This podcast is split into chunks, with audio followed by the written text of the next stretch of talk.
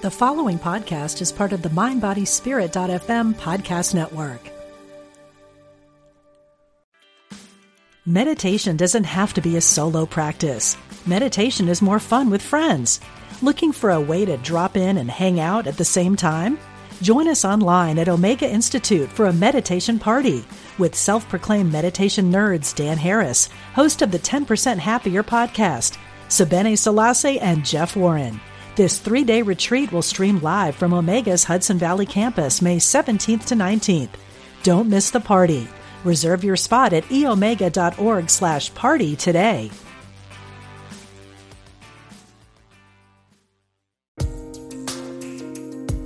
Fascinating interviews and compelling conversations. Be present. The Diane Ray Show. Welcome to the show, everybody. I'm so glad you took a few minutes to check in with me and see what's going on here at this, uh, my little corner of the internet. And as always, you know, if you like the conversations that you hear on the show, definitely tell your friends, like, share, and subscribe. Follow wherever you get your podcasts and all of that. So today we're going to talk about something that's kind of near and dear to my heart. I mean, actually, I named this podcast Be Present because I'm always trying to stay mindful. And the word mindfulness, I'm sure you've heard it pop up. It's become really popular in our society over the past decade or so as we've become more aware of the toll that stress and anxiety are taking on us collectively. So I looked up the definition of mindfulness according to Merriam-Webster just to get like the real the real deal. So according to Merriam-Webster, mindfulness the quality or state of being mindful the practice of maintaining a non judgmental state of heightened or complete awareness of one's thoughts, emotions, or experiences on a moment to moment basis. Also, such a state of awareness. So, th- this is so timely, right? How difficult is us, or, or is it for us, to maintain a non judgmental state of complete awareness? I mean, this is something that I've been trying to do for years. Um, I don't know if you've heard of Jon Kabat-Zinn. I'm sure many of my listeners here have. A biologist from MIT did some incredible research, and in 1979, he created a program called MBSR, Mindfulness Based Stress Reduction, that offered people the possibility of developing a different relationship to stress. And this was so successful, it's still being taught today. And uh, his dedication to teaching these practices has really helped to bring this to the mainstream. And if you haven't heard of him, I recommend checking out his books, especially Wherever You Go, There You Are, one of my favorites. So I love to talk about this subject. It's something that I've been really trying to incorporate in my life, even titling this podcast, Be Present, as a reminder to myself to try to stay in the present moment. I think this is going to be a lifelong practice. So I'm really happy to welcome my guest today. Her book came across my desk, Dr. Mary Martin, and it's called Mindfulness for Financial Advisors. And I was interested in talking with her about it. Mary is a trauma sensitive mindfulness educator and guide. She went through training at Brown University, got her doctorate from New York University's School of Training and Learning, and her book is called Mindfulness for Financial Advisors. But I think this information can be used by anybody. It's really valuable. So I'm happy to welcome Mary to the podcast. Thanks for taking some time. Thanks for having me, Diane. And joining me from my home state, sweltering Yay. Florida. Yes. Which I do miss. I love it there. Love my Floridians. So, Mary, first of all, tell me how you became interested in mindfulness practices and maybe a little bit about your own journey of, of meditation and dipping into this world. Sure. Thank you for asking. I practiced uh, transcendental meditation for years. I was actually raised by a Buddhist and a um, a seminarian, believe it or not, a Jesuit, and so I was always interested in meditation and and then I had this um, moment. This is this is like jumping right into it, and it's only because you asked. Um, where um, in it was like 2003, I um, gosh, I guess I'll jump right in. I was pregnant and didn't know it, and I had a miscarriage and didn't know it, and like very pregnant. And a little after that, I overheard two people talking about me, and one said, "Wow, I can't believe that happened to Mary," and the other one said, of course, that happened to Mary. She doesn't live in her body. And I overheard this whole thing. And so I marched right over and I was like, that's really interesting. You know, t- tell me more about that. And she walked over to her bookcase and she gave me the book you just mentioned, Wherever yes. You Go, There You Are by Jon Kabat-Zinn. and she was like, she says, look, sweetie, you just need to read this. And so, and I did. I just, it was, you know, that old saying, when the, the student is ready, the teacher appears, you know? So I, I literally went home and read the book and I was like, wow, I've been doing life like wrong you know, and I was in my early 30s. I was not a super, super young person. And I realized I, I just, she was right. There was this, I, I had lived kind of for my brain. I was like this, you know, brain walking around in a meat suit.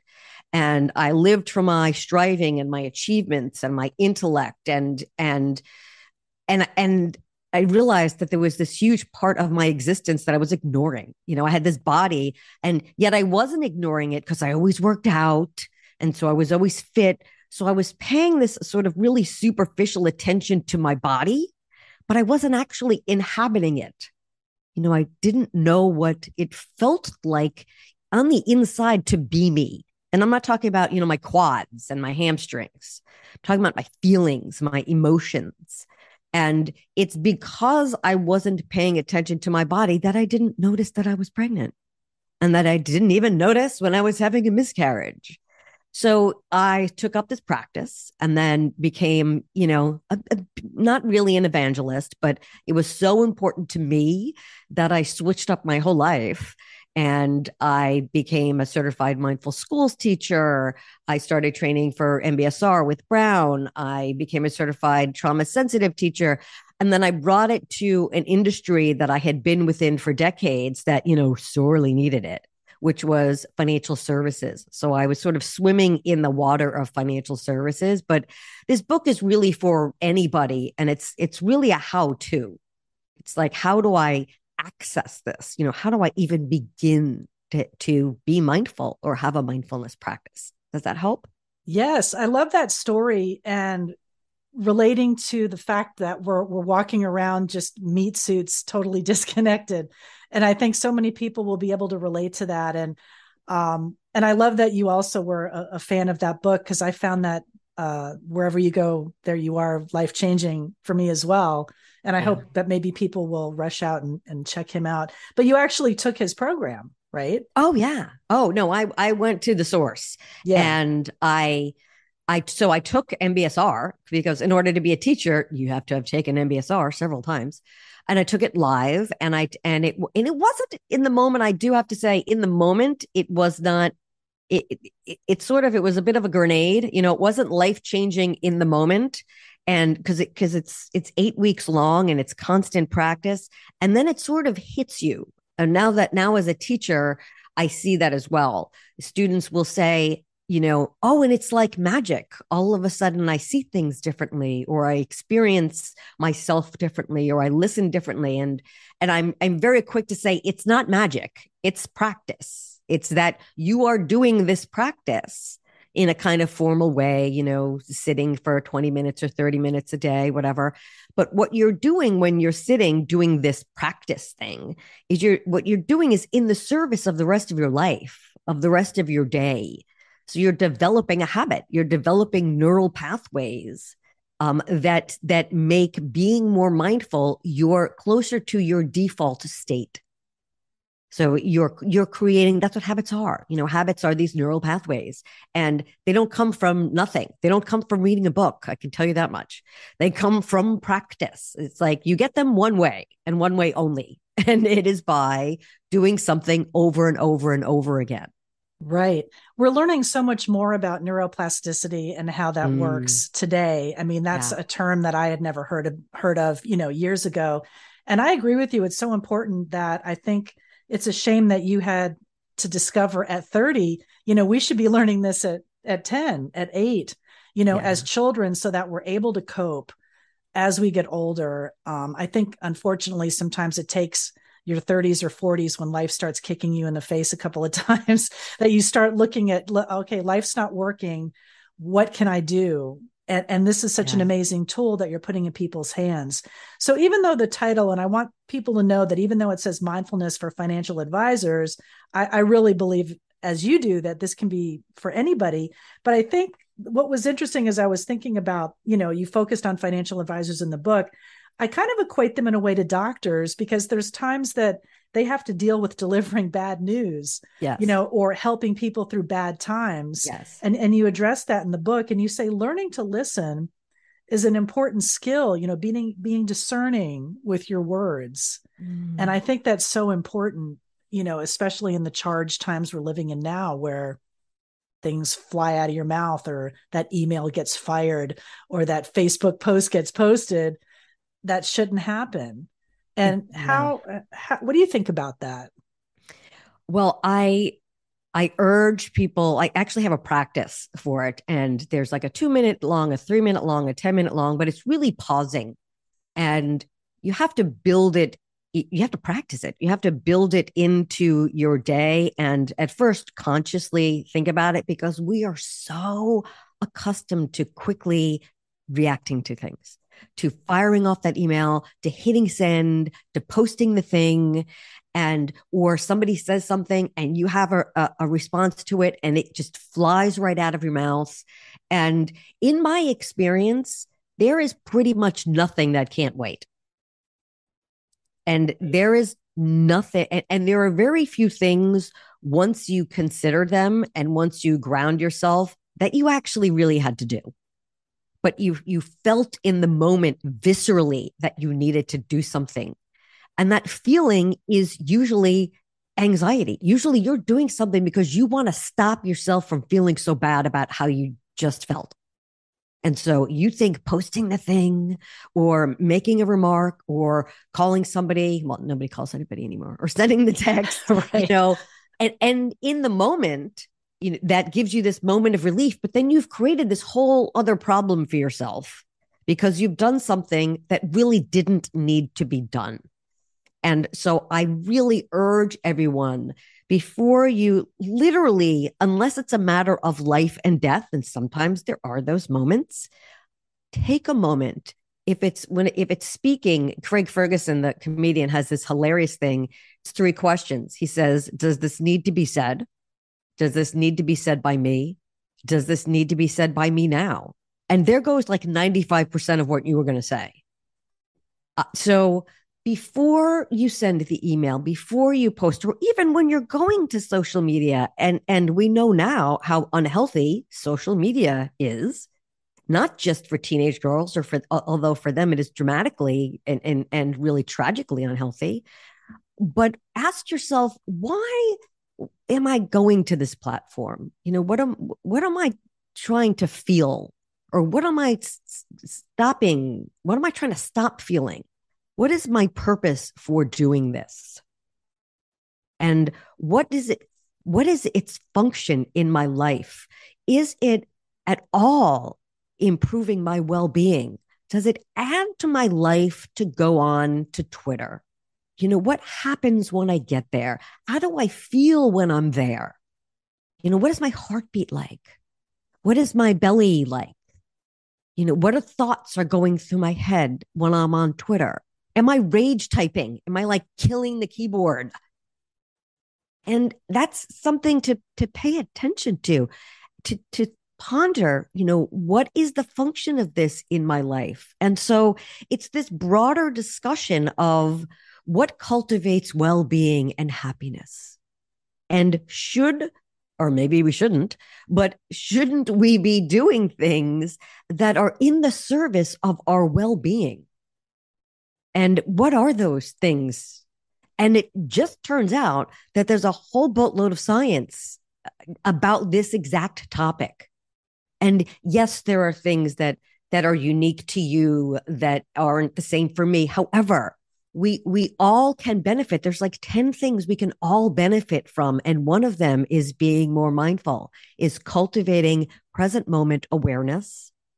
And as you said at the beginning, that non-judgment. So non-judgment of of not just of others, but of ourselves and self-compassion, not judging our thoughts. I'm stupid. That was that was a dumb thought. Or not judging our mind. I'm crazy. I can't do this mindfulness thing. My mind races too much. Well, guess what? It's because you're human and that's what the mind does. The mind just generates like really wild thoughts pretty much all day long.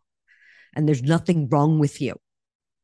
So there are practices that we know can can make us more calm and grounded and clear and it's up to each one of us to just decide is that what I want to pursue or not.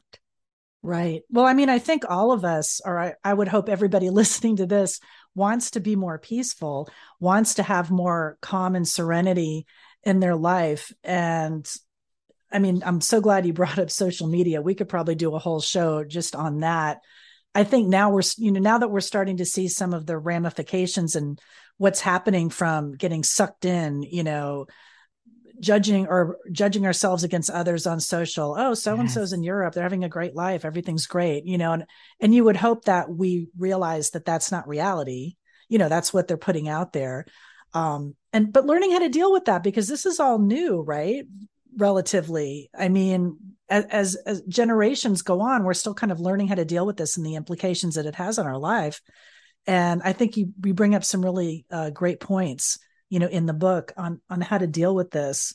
Um, you say that this is a self improvement book or no it isn't a self improvement book actually. You say it's a self development book and you yeah. you made that distinction. Yeah. And and how would you phrase that? How would you describe it? Because we're you know we all think there's something wrong with us. And we need to to you know improve ourselves. And there's so there's we like to begin from from this foundation of there's nothing wrong with you. So you're already whole. You're already whole. And you're up against a lot with, and particularly with social media. And I have a tween, so I know how, how tough it is. And she's not on, she doesn't have a phone, she's not on social media, but it, the struggle is real. And we are 15 years into this experiment of, you know, the internet and less for social media. And it is not going well at all it's really not going well for anybody. There's not a population for whom social media has, is like it's rocking for them. There really isn't. Um, even the influencers, because you just see one part of that, right? And and make a judgment based on it, and think just like you said, oh, their life is great because look look where they are today, and look how many followers they have. So you're already whole, and what we're looking to do, if if you know, if you're on board with this, is developing your strengths, is developing your heart, that heart that, you know, has kind of been pounced on as all of our hearts have been. That self-esteem that has that has taken a beating, you know, and that and that largely comes that beating of the self-worth, you know, it it comes from ourselves but it is the the social media is an accomplice in that. And it is up to each one of us to take the reins on our own life and to decide what what developing myself my individual self is going to look like. You know what how do i want to develop myself? What what would that mean when I look at my well being, when I look at my sleep or my exercise, my social connections, um, my gratitude, all, all of these things that contribute to our self, uh, to our well being, where do I need some work? You know, what isn't, what is a little subpar for me that I could be working on? For most women, it's self compassion is number one because they are so hard on themselves and they are the person who is the doer for everybody in their lives and they are like society's, you know, safety net. So women in particular, super hard, super hard on themselves and need to really begin from a place of self compassion because it is, because uh, if you don't, then you're beginning from, I need to be fixed. Right. So if you're beginning from wholeness and self compassion, you're not fixing yourself. And we're You're, sold that 24 yes. 7. We're marketed yeah, to with that message that we so need to upsetting. fix this. We need to buy this. I mean, the ads that pop up in my feed are are ridiculous and that's what it's selling me telling me that there's something wrong with me that i need to fix i need to get this and just being mindful of that and trying to keep yourself on course and i'm i'm so glad you brought up women because i wanted to ask you this I mean, we we are the you know the the hand that rocks the cradle rules the world, right? We're the ones that are like really keeping things afloat. I think, yeah. and so just just for my own benefit, since I have you on the podcast, I seem to be the person in my family who is called on when people freak out. You mm-hmm. know. Mm-hmm. I'm I'm the one. My my sister, for example, suffers from anxiety. I think when someone says that, I'm I'm like, well, who isn't? You know, everybody has anxiety. Some people handle it better than others. So I, I worked for Hay House for a long time, and I learned from Louise Hay, and so I started working with affirmations. And one of my favorite ones that I I use um, for myself is, you know, when things are starting to go sideways all is well. Everything's working out for my highest good. Out of this situation, only good will come. I am safe. And I think those last three words are kind of the most important of that whole little affirmation because it, we really want to feel safe, right? I mean, this works for me. Um, might not work for other people. Some people make fun of affirmations, like the whole Stuart Smalley thing, you know, people like me. And I think it's a little more than that. It's just kind of a reminder. I mean, what do you what do you think about that and their effectiveness? Well, first, I I the phrase "I am safe" is fa- it's fascinating that you say that, um, and it's because only we only you can determine if if you're safe, and part of um, corporate culture these days is you know safe spaces, psychologically safe. You hear the word safety all the time, and and creating safe spaces. And it's you you can't you don't have to be feel feel safe 100% of the time but you can't say to somebody else that they're in a safe space or that you have created a safe space for somebody. So I'm perfectly on board when you say I am safe. And and for and I bring this up because when it comes to financial advisors, I've heard some advice to them to, you know, to, to create a safe space for your clients and tell them that they're safe. And you can't tell somebody that they're safe. You can do your best to create an environment where they're comfortable and they feel safe, but that's up to them.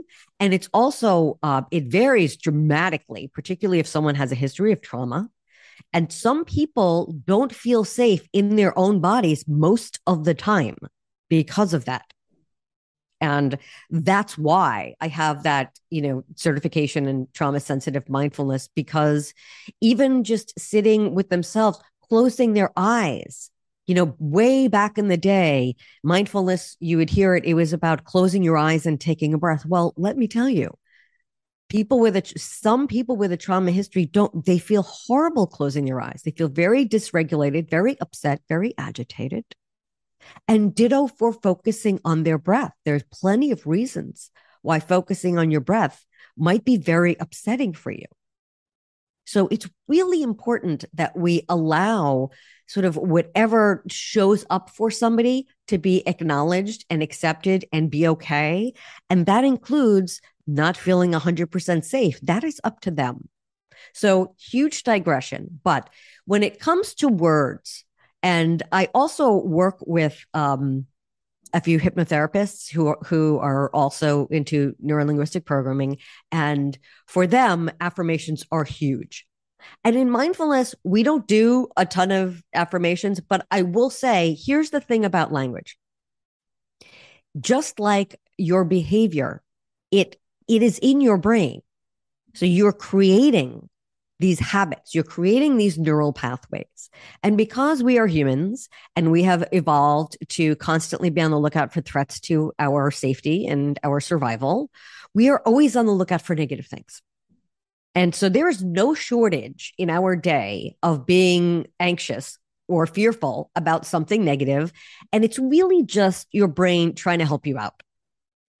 And it's not an enemy. It is not an enemy. It's your brain saying, hey, this could kill you. But as it turns out, most of those things probably aren't going to kill you.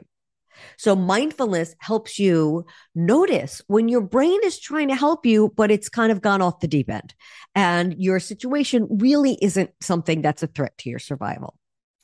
So creating language for yourself is actually helpful. That includes I am, I am, I am whole.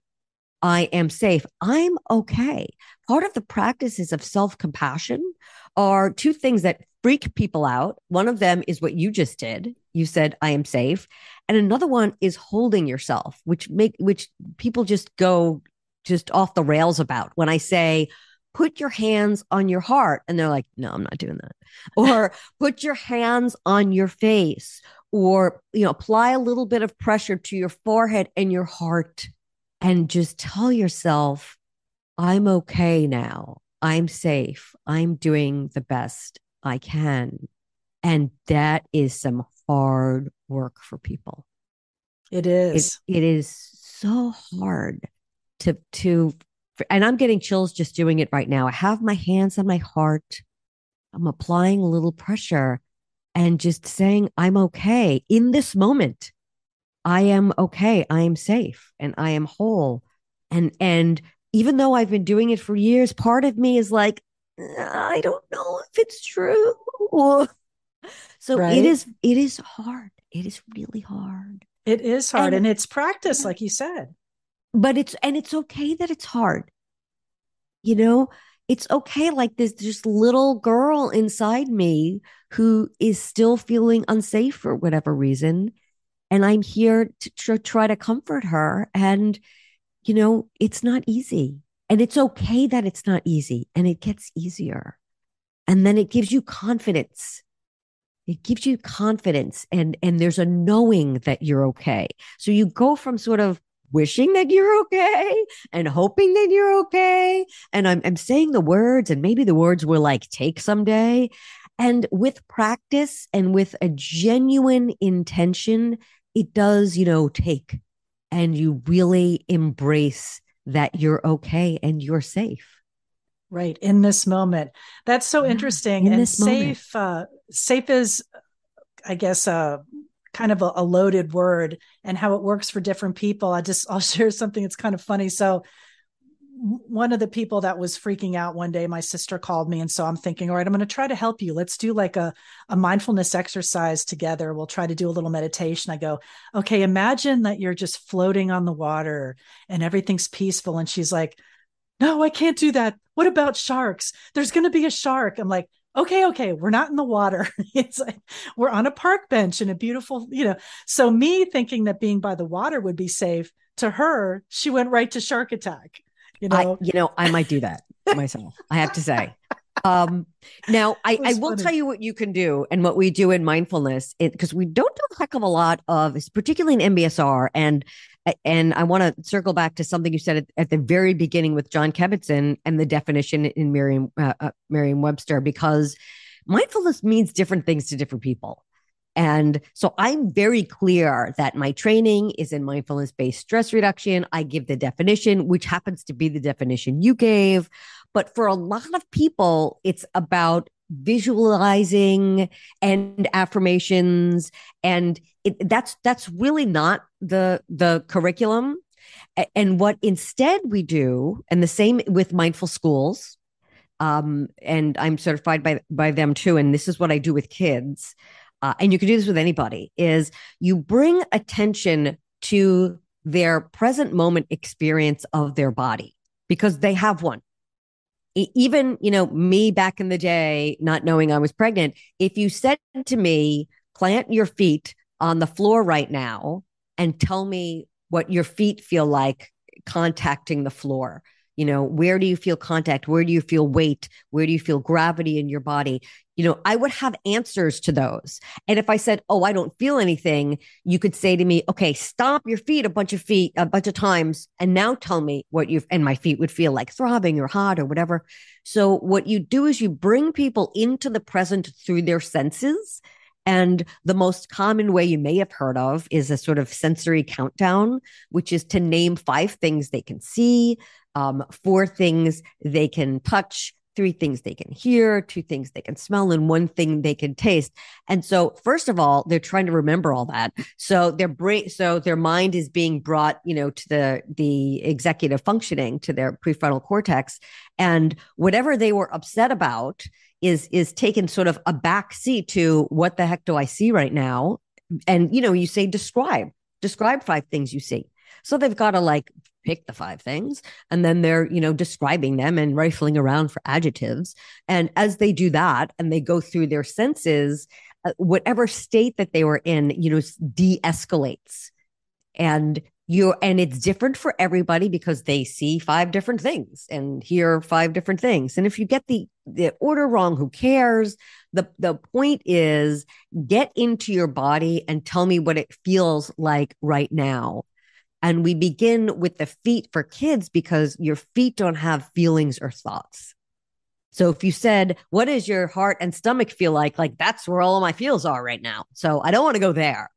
You know, unless you really want somebody to get into how they feel, you if you're trying to de-escalate somebody, you're trying to to move them from what they're concentrating on, their fear, their anxiety, what they're upset about, to something else, but something that is real so when you say picture the the ocean, it's not real. Plus, when they picture it, it invites all kinds of other imagination imagination cues. Ocean equals sharks equals right. danger, and now suddenly, you know, dun dun dun dun. right. So you know, I go from like I was trying to calm somebody to they're they're like replaying Jaws in their head.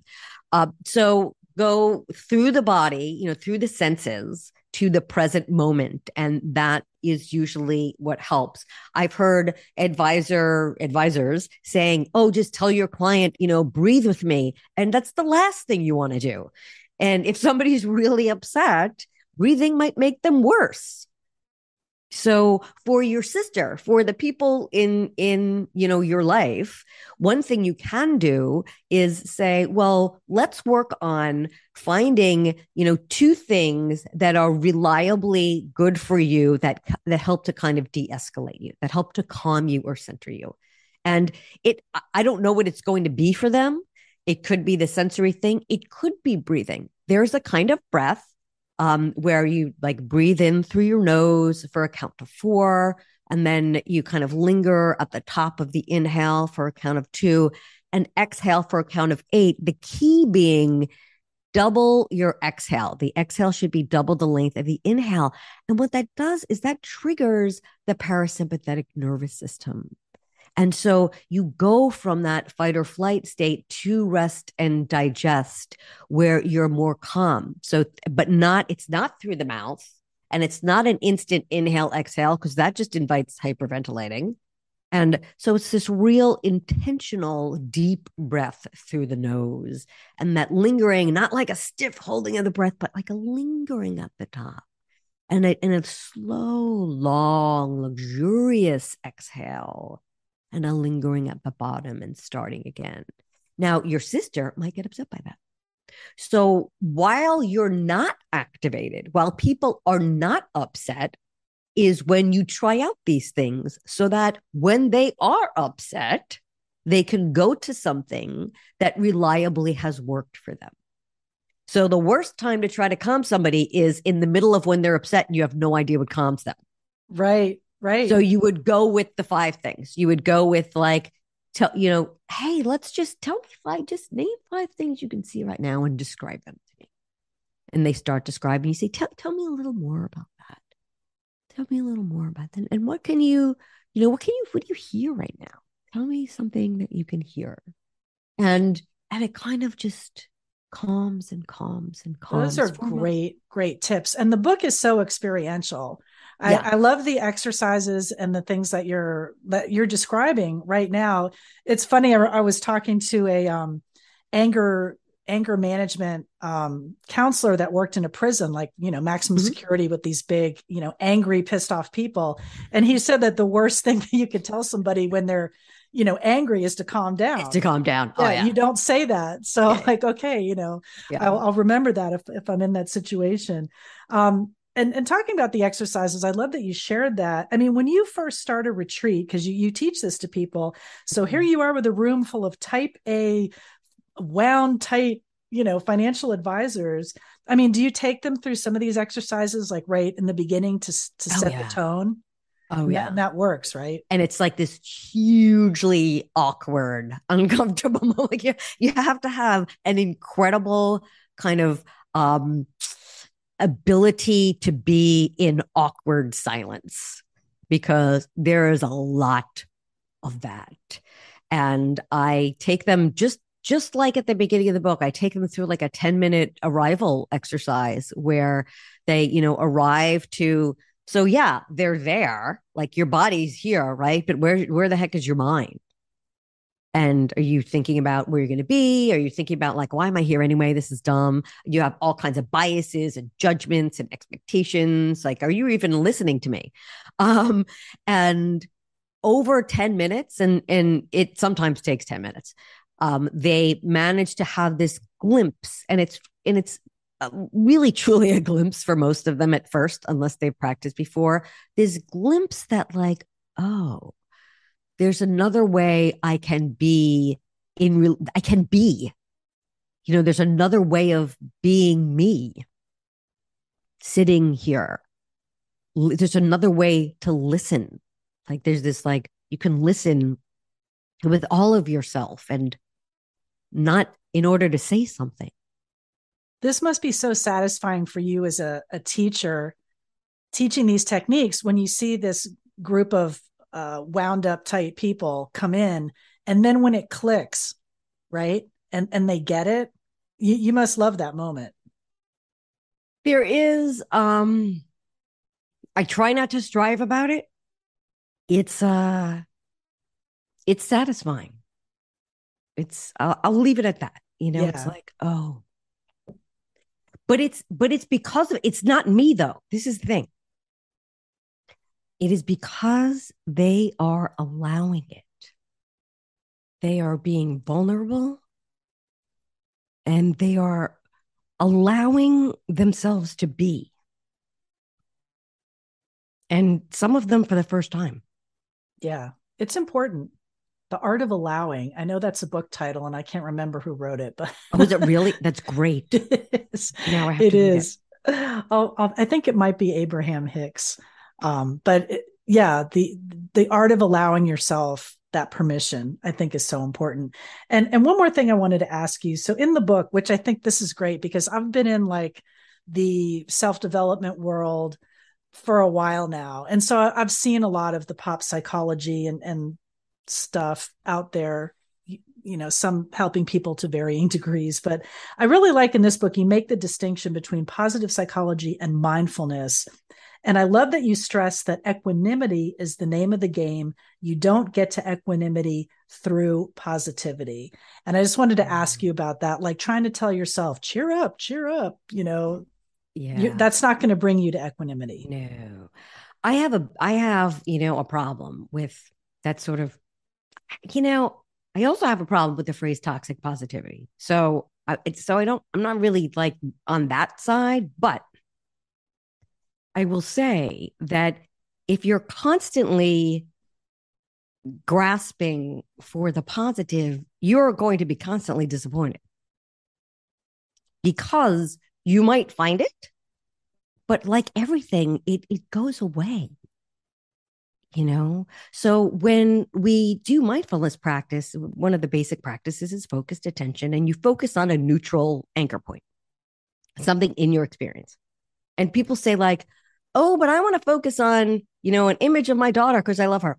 Great well two things. A your daughter isn't actually in your head so that's an image that you have to keep conjuring and b everything that is positive goes away, just like everything that's negative goes away.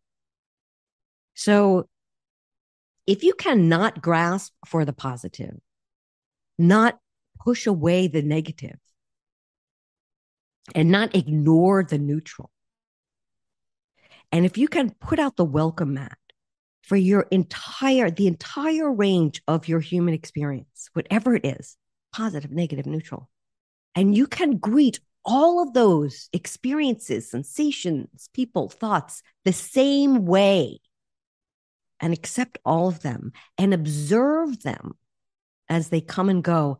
That, if there is to be said to be a goal, you know, that is the, where equanimity comes from. It doesn't come from positivity. Right. And you it can't doesn't. bypass. And I, I think that it's important for people to not to try to force themselves, you know, I'm going to be happy. I'm going to force myself. I'll do these affirmations. I'll do the mirror work. I'll say I love you. I don't know if you've ever tried that. that's an not. that's an interesting exercise. Um, something that uh, Louise Hay, when I, I worked for her company, and she wrote about it a lot. Uh, some people really like to do it where you look in the mirror, and, and that's a hard thing for people to do. Look in their eyes and say that they love themselves, and that's where the they'll make fun of it, you know. Yeah. Um, but I think it can, it can be helpful in, in some ways. But yeah, I mean, I totally agree with you on trying to force it. It's not going to get you to that equanimity place. That and you, you have to be. to be able to befriend all of your emotions and experiences. Like you, you, you, you have to be able to meet them and experience them and and work with them. Life isn't just about the good stuff. Right. You know, it's but but the good stuff I think is being open to all the stuff. Yes. That's, That's the human experience, right? We're all going to experience death, pain, sickness, you know, all of those things uh, with ourselves and our and our loved ones. And I think being able to handle it as best we can and and what you're doing is helping people to do that. So I think you're doing some really important work in the world. Thank you. And we have this phrase, um, you may have heard it, that pain is inevitable, but suffering is optional. Yes. And so, like, things are going to happen, but we don't need to make them worse for ourselves. But ignoring them doesn't help either. No, no, th- it's been so great to talk with you about this. I could right. I could blab about this all day long, but I'm sure you've got things to do. Oh, but thank you for people, having me. No, it's just great. I mean, what you're doing is important. I hope people pick up the book, Mindfulness for Financial Advisors. Can apply to anybody, but if you know a financial advisor, I'm going to tell my guy over at Raymond James to pick this up. But tell people to um, get in touch with you. How is the best way for people to find you? I just married now. Now you know Mary Martin, as you may know, depending on how old anybody is, is a super famous name. So it's www.marymartinphd.com. And um, marymartinphd.com. You can find me, you can find the book, you can find all of my classes, and uh, there's loads. I think there's 25 free guided meditations there, and it's from two minutes to to 50 minutes long, and they are all free. And your website's great. I was checking it out earlier. Thank you so much for talking with me today. Thank you. Thank you so much for having me.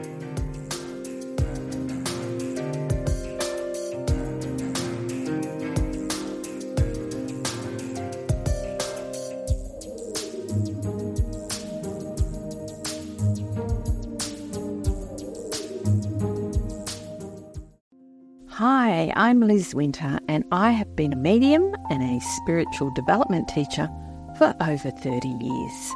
On my podcast, All Aboard the Mediumship, I want to share the message with you that there is a wealth of love and comfort available to you from the spirit world. On my podcast, you can experience this comfort and peace for yourself through gentle guided meditations and helpful messages. Make sure you subscribe and follow so you never miss an episode. Part of the Mind Body podcast network.